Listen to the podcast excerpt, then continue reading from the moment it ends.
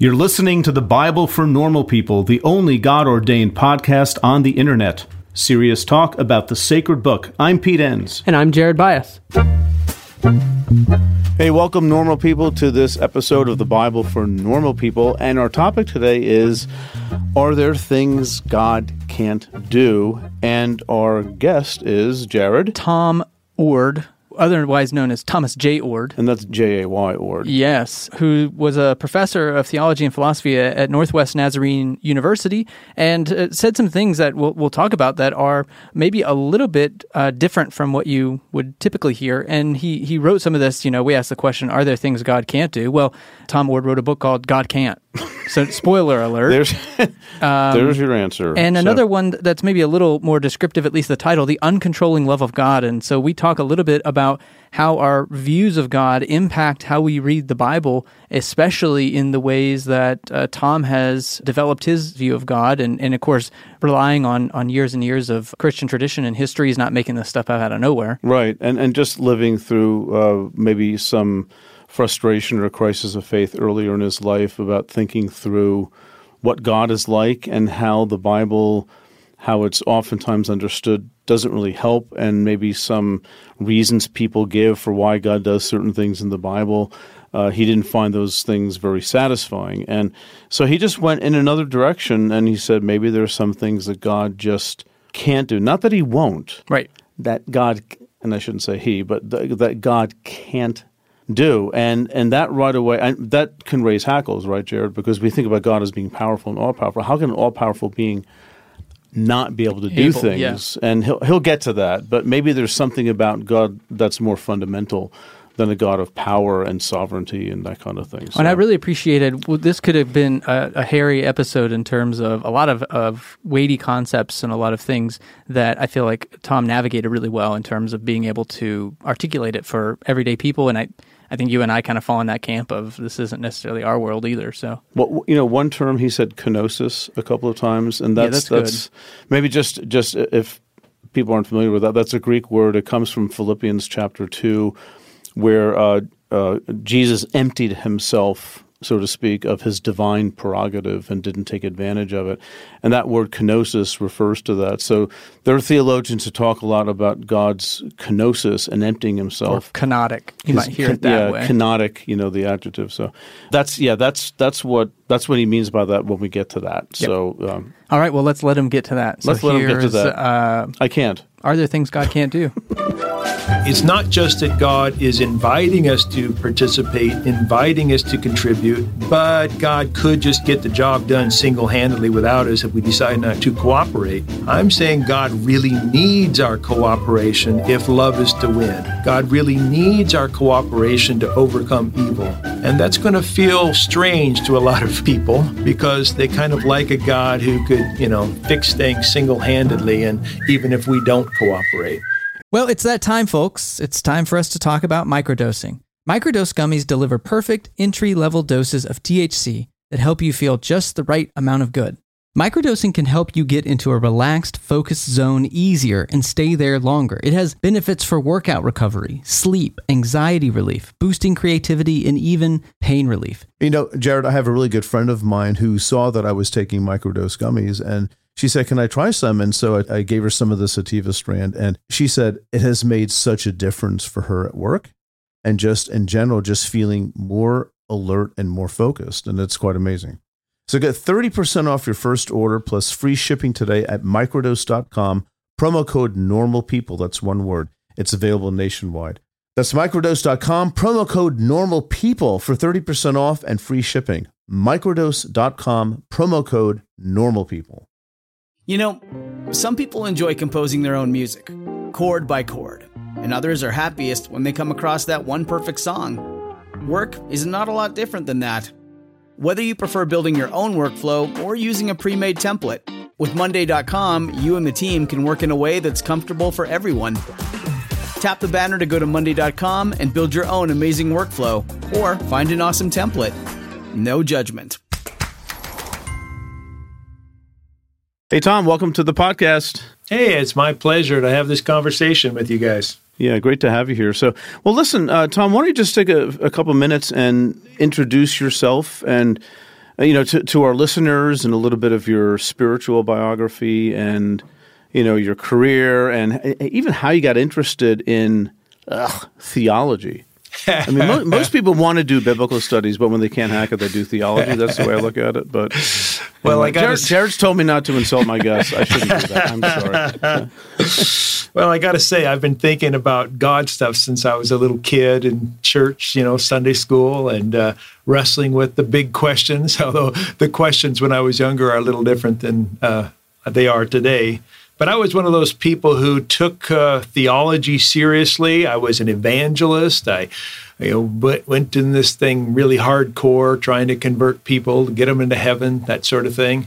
And then I went through a crisis of faith in college and was an atheist for a short period of time uh, because the reasons I had for believing that there was a God and evangelizing about that God, those reasons no longer made sense to me. But uh, I returned to faith based primarily on two things. One, this uh, search for meaning that I was engaged in. And secondly, these fundamental intuitions that I ought to be a loving person and that other people ought to love, and the view that there must be some kind of source for these intuitions. And that source most people call God. And so for a, a, while, you know, I believed in a loving God. I thought Jesus is pretty cool, and that was about the extent of my theology. But over time, I developed uh, various views and developed a kind of theology that eventually led me to grad school to get a PhD, to begin teaching philosophy and theology. And I did so for a couple of institutions.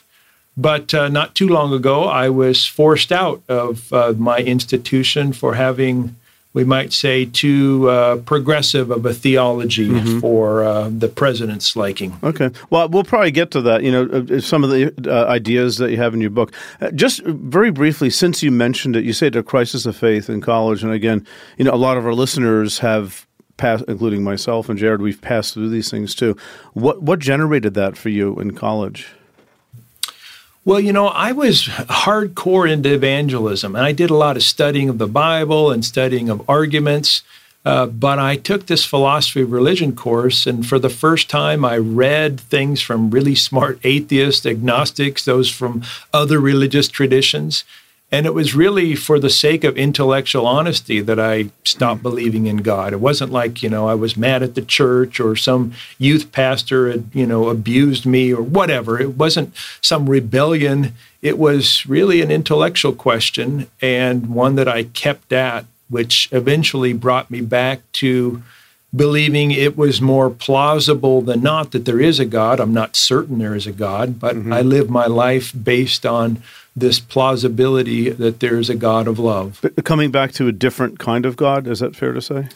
I think so. Yeah, it wasn't like I didn't think God was loving before, but uh, I did start rethinking some of my key views about God, and I'm sure we'll get into some of those as this interview goes on. Yeah, and I, I maybe want to just jump into the deep end with that a little bit because, um, you know, Pete's been saying recently, and, and I would agree with this, that we, we keep talking about the Bible, and it seems as though many of these conversations, when we talk about how to read the Bible, really hinge on this question of what is God like? And that tends to impact then how we come to the Bible. So it sounds like you've gone through some shifts of what God is like. Some of your books and writings and a lot of what you talk about has this uh, uh, perspective on God that maybe you uh, our listeners maybe haven't heard much about before. So maybe can you talk about some of those key elements or shifts for you about what God is like and how that's impacted how you practice your faith? Sure. Let me let me address three issues pretty quickly. One, I used to believe the Bible had absolutely no errors because God is sovereign and God would make sure that we had a revelation of who God is that was error free. And then I actually read the Bible, and um, yeah. turns out there's lots of inconsistencies, at least, if not outright errors. And that made me question how, how I should interpret the Bible, what kind of role it should play. And eventually, it made me change my view of God's activity, God's power, even in the world. Secondly, um, I started wrestling with questions of creaturely freedom and God's knowledge. And so, this idea that if God could somehow know the future with absolute certainty, then how am I free to actually choose to do other than what God already knows is the case? So, there seemed to be an incompatibility in my way of thinking between what we might call exhaustive divine foreknowledge and my free will. And the third big thing, and the one uh, that has I've been working on, uh, particularly in the last few books, is the problem of evil. If there is a perfectly loving God who has who is incredibly powerful, then why wouldn't this God prevent the genuine evils in my life, in the lives of my friends and family, in the lives even of those who don't like me uh, mm-hmm. more broadly? Uh, why wouldn't this God prevent those evils? And I eventually came to to believe I had to rethink God's power. Rethink God's power. Okay. Yeah. Gee, that's interesting. I mean, you know, the problem of evil has been around since, well, before the Bible. Mm-hmm. you know, yeah. the ancient Babylonians wrote about since there was too. evil. It was ever since there was evil. yeah, and, and when you introduce, you know, a divine being into that, I mean, well, that is the problem. That, that's why you have this problem of evil. And yeah, you know, I, I, mean, I, I remember hearing someone say a while back that you know when you have a pantheon of gods, when you have many gods, you can sort of chalk evil up to like the gods are warring with each other. But once yeah. you have monotheism, that's when you have a bigger problem because why would an almighty and all loving God, blah blah blah, all that kind of stuff. So. Mm. Yeah, you know, there's. Uh, uh, uh, I'm sure many of your listeners know the uh, New Testament scholar Bart Ehrman, who wrote a book about well, probably ten years ago. I think the title of the book is God's Problem, and in this particular book, he goes through the various approaches to evil in Scripture and concludes that the Bible really doesn't give a precise answer to this big question and even is very um, biographical in saying that for him personally, this was the reason why he could. He's, he's either agnostic or atheist, but he's not the, the theist that he was when uh, he was younger. And um, I, I look at the Bible and see those same stories and see those same kinds of uh, issues that Bart brings up. But I've uh, carved a different kind of answer than uh, the kind of answer or quasi solution that others have suggested that I think is actually aligned with Scripture. Oh. If in if interpreted or read in a particular kind of way. Well, before we do that, I want to I want to back up because I want to make sure everyone under, is understanding. We've kind of thrown out some maybe philosophical concepts, and I think sure. there's a, a loaded term here in the problem, the problem of evil, which would be, and you, you can maybe you know pile on, but but traditionally it would have been we have three things an all powerful, all knowing, and all loving God. And given the reality of evil, it seems improbable that we could have all three of those things the, the powerful, the knowing, and the loving. And so, usually, kind of in our response to this, or theologians, or I, am thinking of Harold Kushner, you know, when bad things happen to good people who kind of popularize this. Yeah, yeah. We're usually kind of taking out one of those things and saying, yeah, f- then maybe this is the response. So, would you, is there anything else you would say to kind of set up what the problem of evil is and why it matters? I think you've identified it pretty well. I think the, the, the other element of this that you're assuming that uh, when you look at the answers given by theists of various religions, but especially Christians, is the question of evil itself. Is there are there genuine evils in the world, uh, or is everything that's painful, all suffering, actually a part of some mysterious divine plan meant for some greater purpose, meant to teach us a lesson, meant as punishment, meant as something uh, that means that these painful uh, events aren't really genuinely evil from God's perspective, just uh, pretty difficult for us in our limited perspective. Hmm. Boy, that raises a lot of questions. so, uh, I mean, this the, the problem of evil. I, I'd like to get into how you are approaching that and how you're handling biblical text. Can you give us an example of maybe how something in the Bible that you might read a little bit differently than maybe like a Bart Ehrman would would read it, and and and that might get us into thinking about the Bible a little bit differently than maybe we're used to. So, can you give an example? Sure. Well, actually, let me start generally, and then I'll go to an example. Okay. when I look at the Bible, I don't think of the Bible as a systematic theology that's coherent through and through. I think of the Bible as a collection of writings, uh, narratives, poetry, etc., that sometimes is in conflict internally. But I see over and over again themes about divine love and God's call for us to love. Uh, we might say that love is, to use the language of John Wesley, the uh, whole tenor and scope of Scripture. In other words, it's kind of the main theme. And I think it's especially witnessed to in Jesus Christ. So when I come across stories, let's say the uh, in the Psalms when uh, the Israelites believe God wants them to bash the babies' heads against the rocks, I don't look at that and say, you know, that's really a loving thing from God's perspective. I look at it and say, nope, that isn't loving. And those folks who thought God wanted them to do such dastardly deeds simply get God wrong. I'm willing to say some images and stories about God in Scripture are incorrect. And I do that based upon a broader uh, view of Scripture, which says that I think the majority of passages or the, the broad scope of Scripture points to a God of love who calls us to love, who is most uh, perfectly revealed in Jesus, who loves also. And so um, I'm willing to jettison or at least think some stories and some ideas in scripture are incorrect. Okay, so before we get now into maybe some more specifics, because you raised something, I just know the question people are asking, and maybe you can riff a little bit on whether you think words like revelation or inspiration are worthwhile for talking about scripture because you know if biblical writers get things wrong by the way, I've said similar things, so I, you know, I've had a yes. field. but by the way, you're helping me answer the question. So, um, but how how do you um, how do you articulate those things, or do you want to redefine those things, or just think of different categories entirely? Yeah, I like the words revelation and inspiration. I think God inspired the biblical writers, and there's a revelation of who God is in Scripture.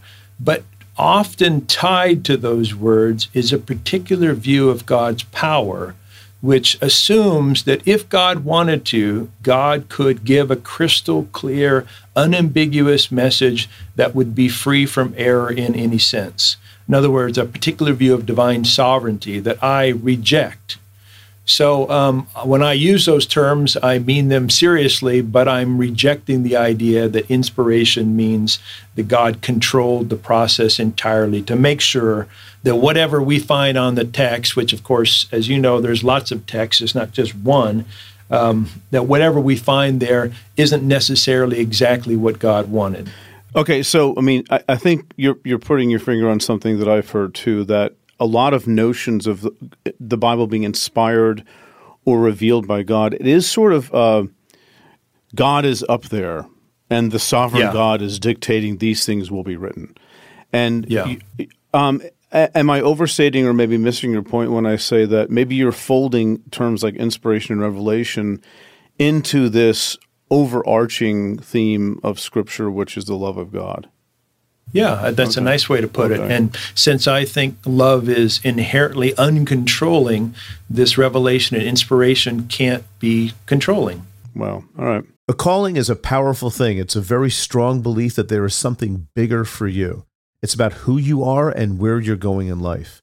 You may be in college, you may be halfway through a career, but you want something different. There's a place for you at Union Presbyterian Seminary where students are prepared for a call to ministry. At Union, you will find a diverse community. You'll find students from different denominations and professors who will listen to you and challenge you. You'll find people who help you find your own path. You'll find a school where financial realities matter. Union offers generous financial aid and it meets you where you are with three different platforms for learning residential, online, and hybrid. You'll find a world class faculty who will invest in you, a community long after you graduate that supports you and equips you for service and for leadership. Safwat Marzouk, who has been on the podcast here on the Bible for Normal People, is a faculty at Union Presbyterian Seminary and is slated to write one of our upcoming commentaries. It's no secret, if you're a listener to the podcast, how much Pete and I have relied on our seminary education and how much that has shaped our view of the world and all of our work here at the Bible for Normal People. It's your call. Respond with Union Presbyterian Seminary. To learn more, go to upsem.edu or email admissions at upsem.edu. This show is sponsored by BetterHelp. You know, Pete, I've been pretty emotional this week and I was trying to reflect on why that was. And it turns out, you know, my best friend from college just died. My mom's been in the hospital and I just haven't taken the time to reflect and process all of that. And it's been coming out in all these wonky ways. And that's exactly what therapy can help with. That's really been my experience with therapy as well. I've benefited tremendously from therapy. And I think lately I've been able to get to the point of why it's learning to look at your situation more as an observer from the outside instead of just reacting to things, just thinking about it and processing the information.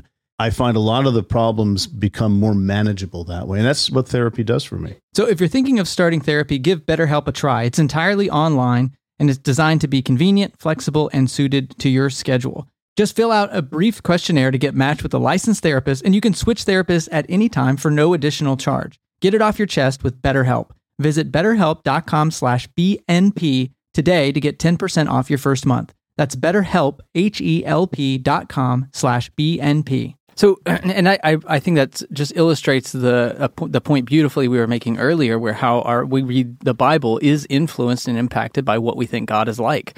So, if God is in, yes. inherently uncontrolling, then whatever we mean by revelation and inspiration needs to have that uh, view in mind as well. That's right, and, and and I even go further on this revelation inspiration issue to distinguish my view from some other views you've probably heard other views which says, you know, God could have given a perfect message and made sure it was, you know, put on paper and transmitted throughout the generations.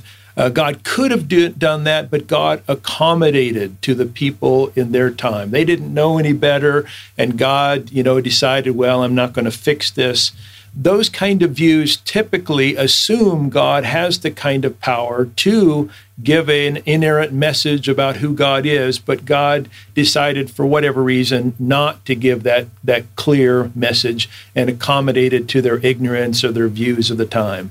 I go so far as to say God simply couldn't have given a clear message because to do so, God would have to control the message and the messengers. And I don't think God can control. All right, so God can't do things. Thanks for being our guest today, Tom. I think we're yeah. we're done with this episode. We have our we have our tweetable quote. Our I'm watching our graph go down in terms of people down. No, I'm just kidding. Obviously, so obviously, I mean, I think I get what you're saying. Flesh that out a little bit more. That God, sure. God can't communicate in an infallible way.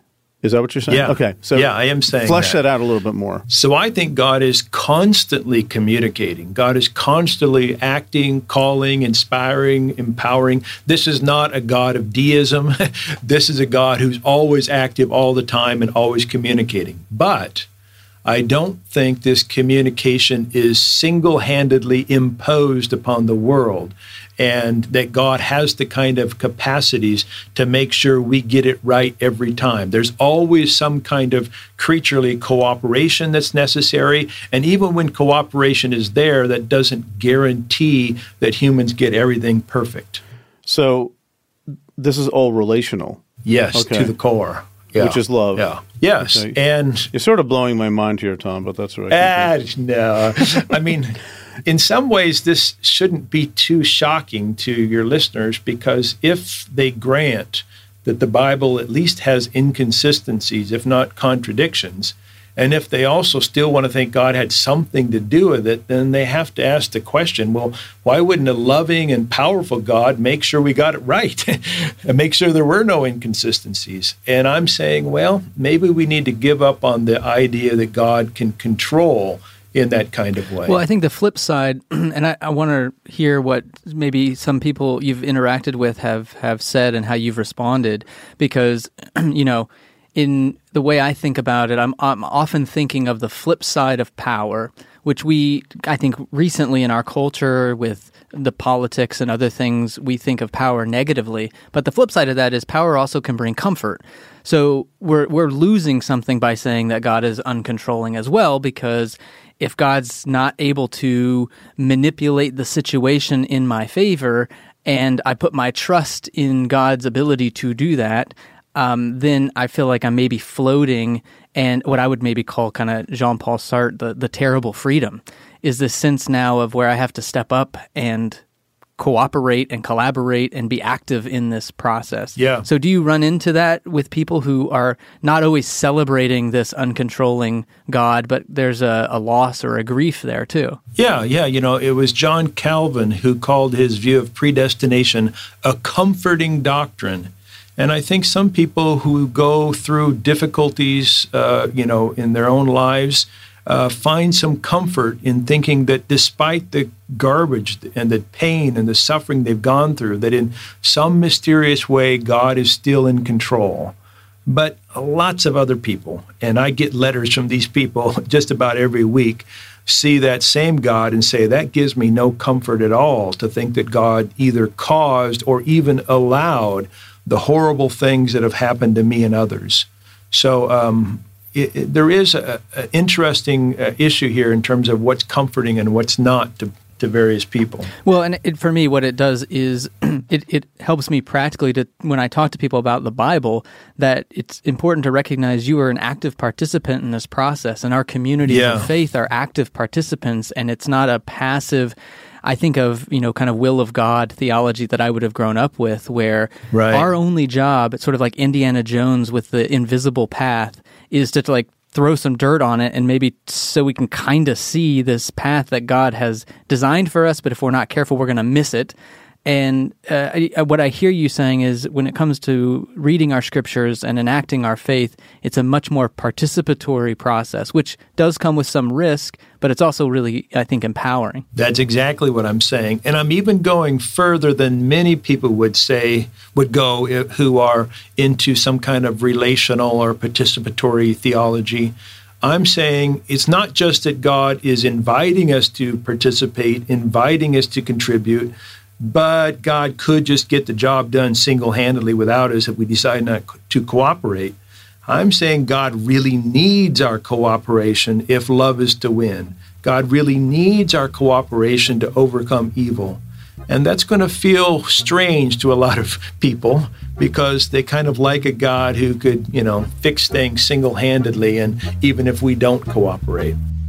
Hey everyone, my name is Ted Cole from Erie, Pennsylvania, and I'm part of the producers group here at the Bible for Normal People.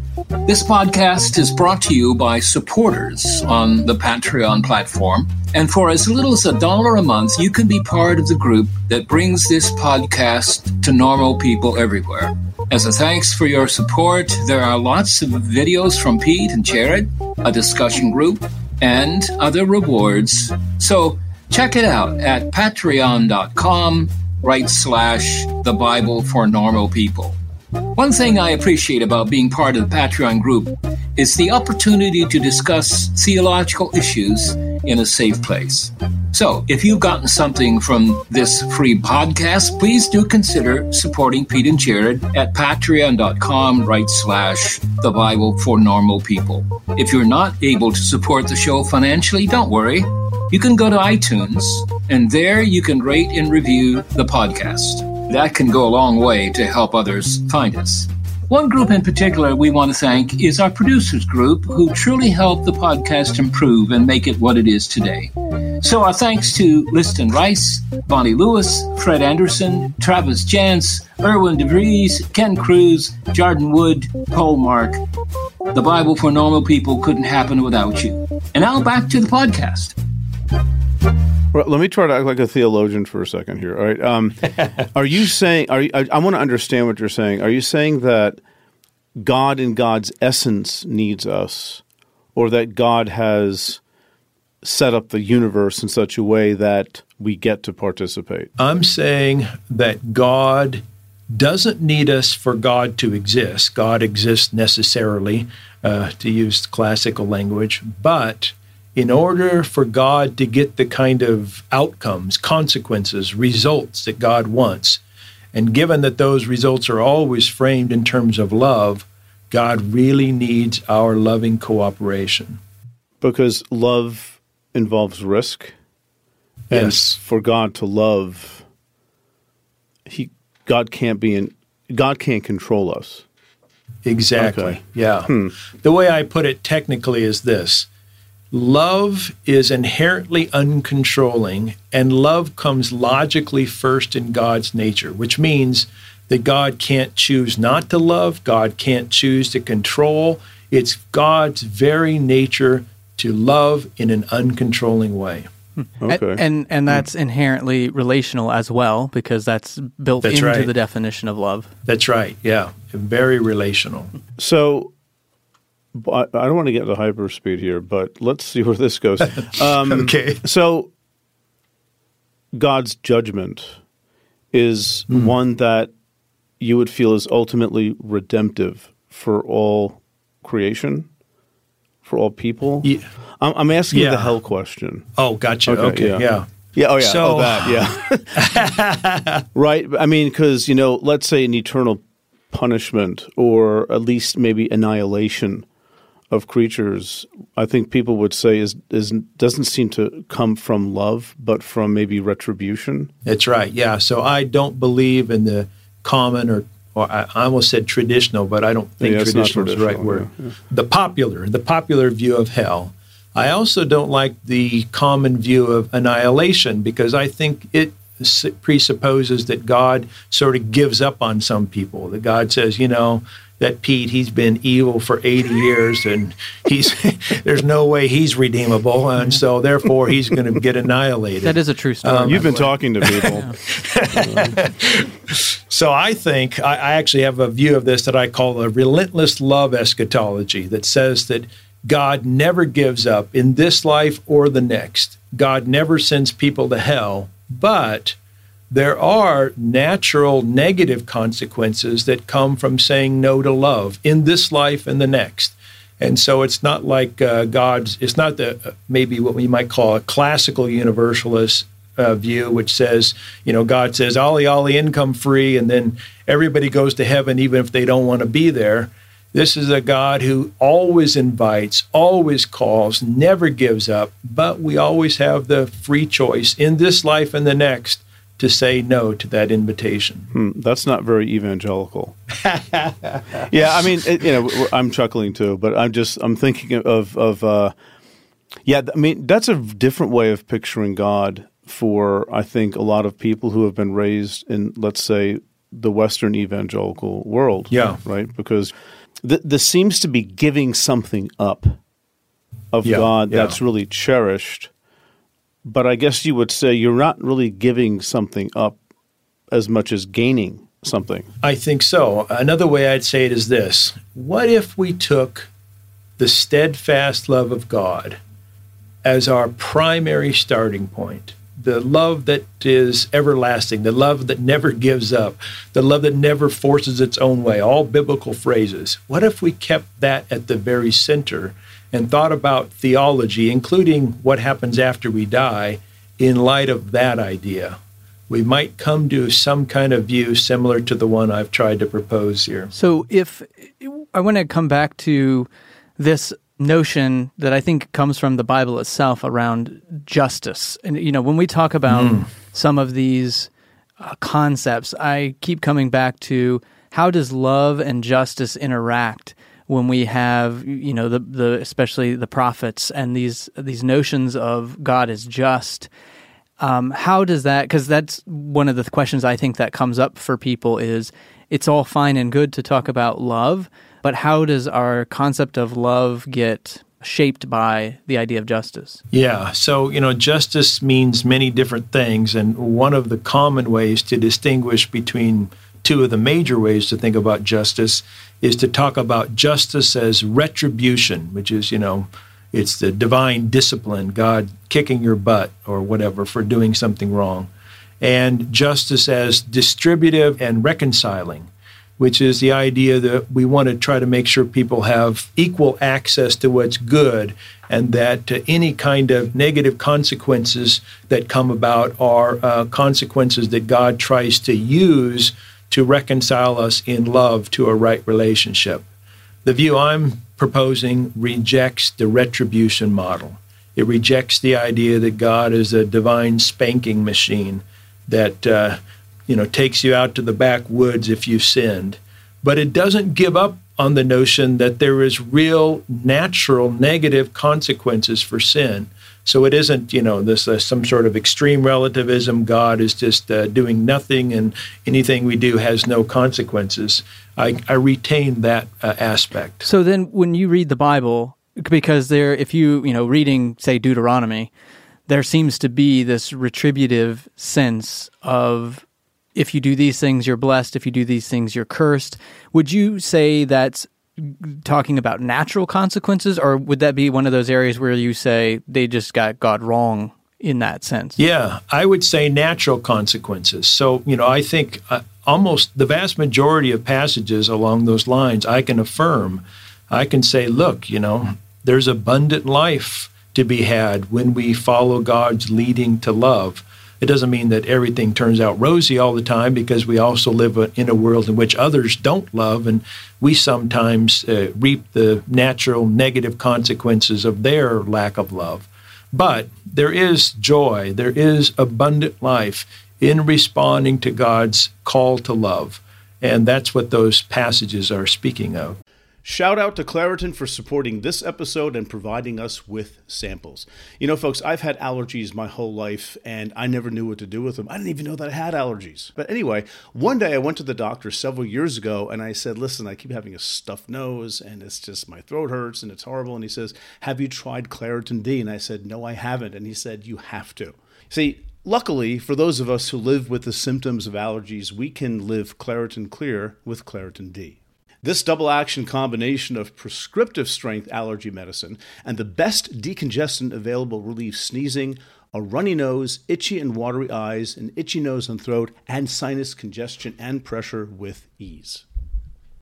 You know, I've been taking Claritin D for my allergies for about 15 years, and it's been an absolute life changer. I can go for hikes without my eyes watering like a fountain. I can speak without feeling like a frog has jumped into my throat, and my nose isn't stuffed all the time. Ready to live life as if you don't have allergies? It's time to live Claritin Clear. Fast and powerful relief is just a quick trip away. Ask for Claritin D at your local pharmacy counter. You don't even need a prescription.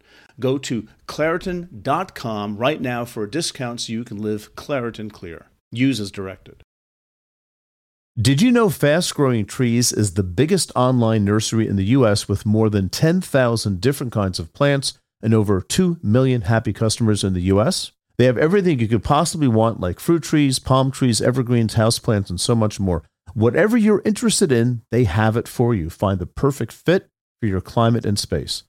Fast Growing Trees makes it easy to order online, and your plants are shipped directly to your door in one to two days. And along with that, their 30 day Alive and Thrive guarantee is amazing. They offer free plant consultation forever. We got our bushes in, and you can tell I don't know what I'm talking about because I just called them bushes. But we got them in last night. And Fast Growing Trees knows what they're called. Exactly. That's the whole point. It comes with this placard that tells you exactly what to do, like you were in fifth grade, which is the exact instruction level that I needed. And it was very easy to follow. We loved the process. This spring, they have their best deals online, up to half off on select plants and other deals.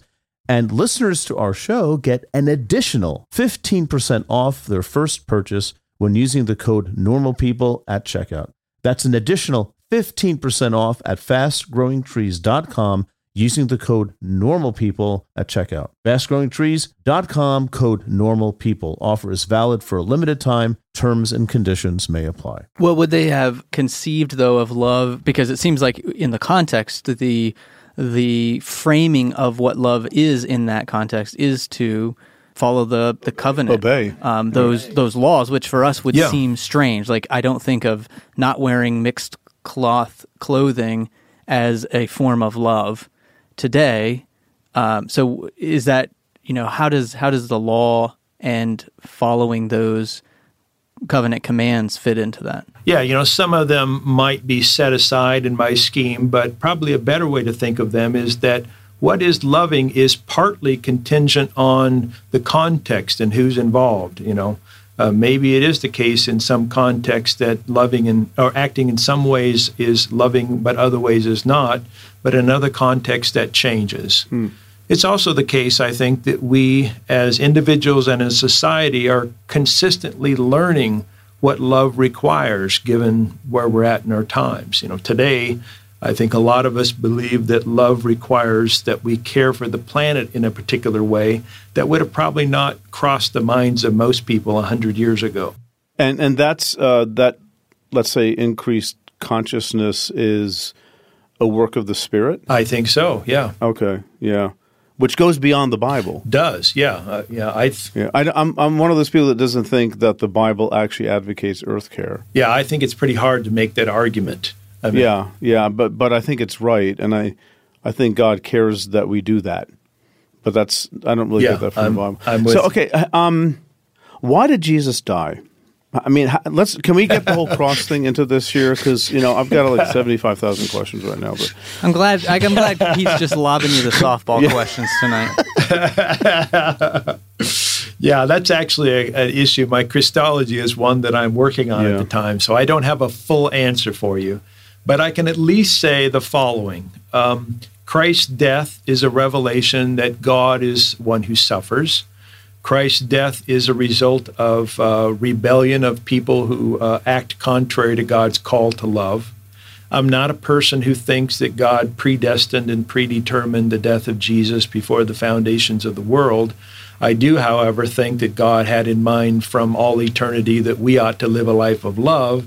And God could see that someone who loved perfectly was probably going to meet up with some pretty stiff opposition. Mm-hmm. So these kinds of things are in my mind as I, I work through my particular Christology and, and what the death of Jesus is all about. and you know I am just to push that a little bit because I I'm with you that I don't. I mean, who has Christology worked out? You know what I mean? Yeah. It's just when you th- and th- even things like you know why did Jesus die is not Doesn't even seem like Paul has it. Yeah, it's just out. that's not the easiest question Oh, to answer. good point. But I mean, Yeah. how something like, and I'm just riffing here, the whole insistence that blood is necessary, might that be the perception on the part of New Testament writers? Oh, I think that's right. I mean, given, I mean, you know the Bible better than I do, but given what Old Testament writers are saying, it's quote very natural for New Testament writers to have that view in mind. Because of their Jewish tradition, their heritage, which it's almost like it's the only language they have to describe it. But the, I mean, the, I, I can hear the pushback already, and, and I would respect the pushback that this is, this has been part of how the Christian story has always been told. So the question then becomes, does well, there has been one way the Christian story has been told about the cross, but basically, blood's been important, and that raises the issue of whether theology keeps moving and progressing and changing. It does. I think I think there's very strong evidence that it does. Uh, it doesn't mean that you know the Bible has changed, although there's various versions of the Bible and interpretations and all that. But uh, the way we have interpreted the Bible historically has definitely changed. And you know, you're you're talking to a guy who's written a book that says God can't. So that so that means I'm a person who thinks that there might be some better ways to think about God's power than at least Yeah. have been in the majority opinion. So I'm I'm banking on the idea that there are better ways to think about God than maybe have uh, at least dominated in the Christian tradition. Just a quick thought here, Tom. Do not go back to evangelism because you'd really be bad at it. I'm just thinking, okay, it's not going to work. Door to door, door to door, doing this stuff. I mean, you know, there's no pamphlet. You, Well, you there's no know- Chick tract you can give them. There's no pamphlet. Nothing. I mean, just I know you're joking, but the truth is, I get tons of notes from people who say, you know, your way of thinking about God allows me to believe in To God again. them. Yes, I mean it is Right. common. Isn't that interesting? Yes. You know, and and the thing is, you know, not to join the party here, but I get those two for different reasons at different Yeah. angles, and it sort of terrifies me that I'm. I'm sort of an apologist and evangelist, and I never wanted to be either of those things. And so oh, are I you. am. There's no doubt. You're an apologist, you know, for a different way of thinking, and people are tracking with it. So, All right. Well, not to break up the patting yeah, on each other's Jared, back. we'll be back to you in a minute. um, Can you go get some not to break up the uh, mutual admiration society? um, but I, I did want to kind of draw us back to what we talked about at the beginning and maybe reframe it, which was to say, when we talk about the Bible, we it really can't happen. How we interpret the Bible is inevitably wrapped up in what we think God is like. And I would just make an extra step that I'm hearing in the theme of this conversation is, and we can't make judgments about what God is like without our own experiences. Yes. And there's a mixture, kind of an admixture of the Bible informs that, but our own experiences inform that. And so Definitely. that important part of our theology that has to accept and integrate that our experiences matter Yep. and they're not just a problem to be solved, but actually are perhaps a, a spirit guided process in this shift and how theology can and must and necessarily does change over the generations. Yeah, I totally agree. And let me give you an illustration of how my particular experience then allowed me to go back to the Bible and see it and read it differently. So mm-hmm. I was moving to this view that, you know, maybe God can't do some things. And I thought to myself, well, you know, that's obviously not in the Bible. And then I thought, well, hold on a second. Let me read the Bible again. and I started running across all kinds of interesting passages. You know, the writer of Hebrews says God can't tell a lie. James says God can't be tempted. The psalmist says God can't grow tired. There's a really great passage in the Old Testament in which the Israelites are fighting against uh, some other nation. Maybe you know it, Pete. And they say that the other nations have these iron munitions of some sort, Yeah. and therefore the Lord can't conquer them. And it's like there's all Yes, kinds of weird right. things going on. But this one passage especially has been important to me, and it's in Paul's letter to Timothy. Paul says, uh, When we are faithless, God is faithful because God cannot deny himself. And I have then begun to work with this idea. Look, if God can't deny God's own self, and God is love, God must love. And maybe this love is self giving, others empowering, uncontrolling. And that might then become a clue on how we might rethink God's power in light of God's love. I still think God's powerful. I just don't think that God has the kind of controlling or single handed determination that many people have thought God has. And, and also that God would lay down that power. Yeah. I mean, I, don't want to get into this thing you said earlier that you disagree with, and I think you're right that God just sort of accommodates to, to sort of like different ways of thinking. But you know, does God? I'm, I'm thinking here of a book that I'm trying to finish by William Placher. I think is how you oh, pronounce it. oh, yeah, last yeah, yeah. Yeah, narratives of a vulnerable God, Yes. which is like God is laying down the prerogatives. It's Yeah. like a kenosis, like it's an emptying of of of God's self and to be vulnerable, and that's that's the primary way, which I think is love. I you know, do that's, too. That's a that's a like a primary way for God to express God's love.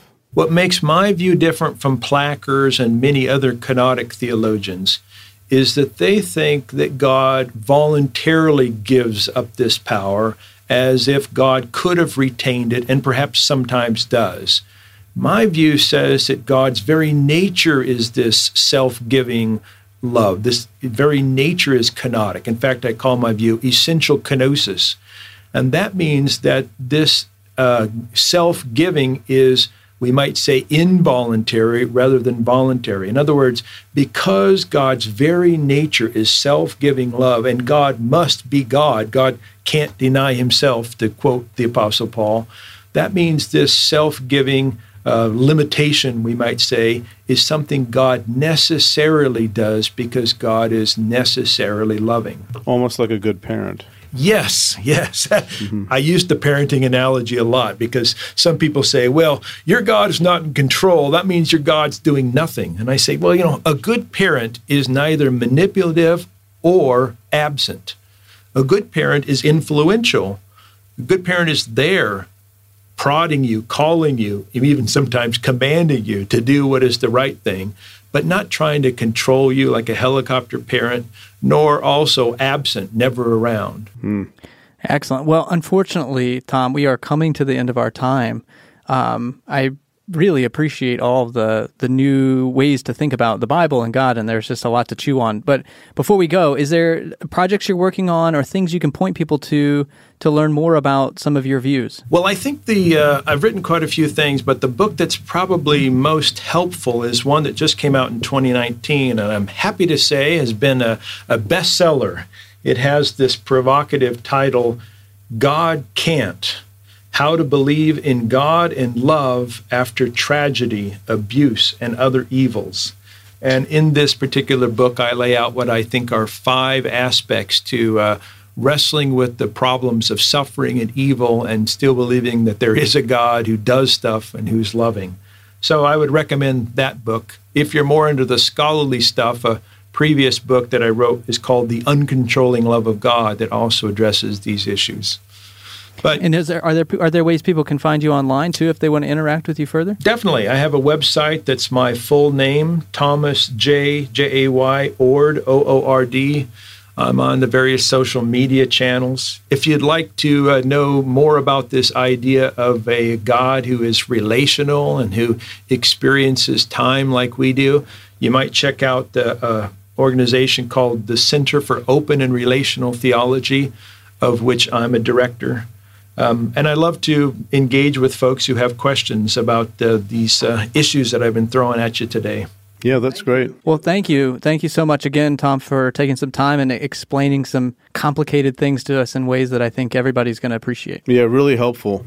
Hey, it's been my pleasure. Great, Tom. Thanks. All right. See ya. Hey, folks, thanks for listening again to another episode of the podcast. Hope you enjoyed it. Hope you have a chance to check out Tom's books and uh, maybe find them online, like you said. And if you want to find us online, you can find a lot of things on Patreon. We are still in the midst of our campaign. We are less than 100 people away from reaching our goal of 1611 patrons. So go to the Bible for Normal People uh, on Patreon patreon.com front slash the bible for normal people hope to see you there and we'll see you later. Yeah, we'll see you later, folks. As always. I wanted to say check you later, kind of Matthew. McConaughey, Dazed yeah. and Confused style. We're not that cool. Yeah. See you, folks. All right. See you.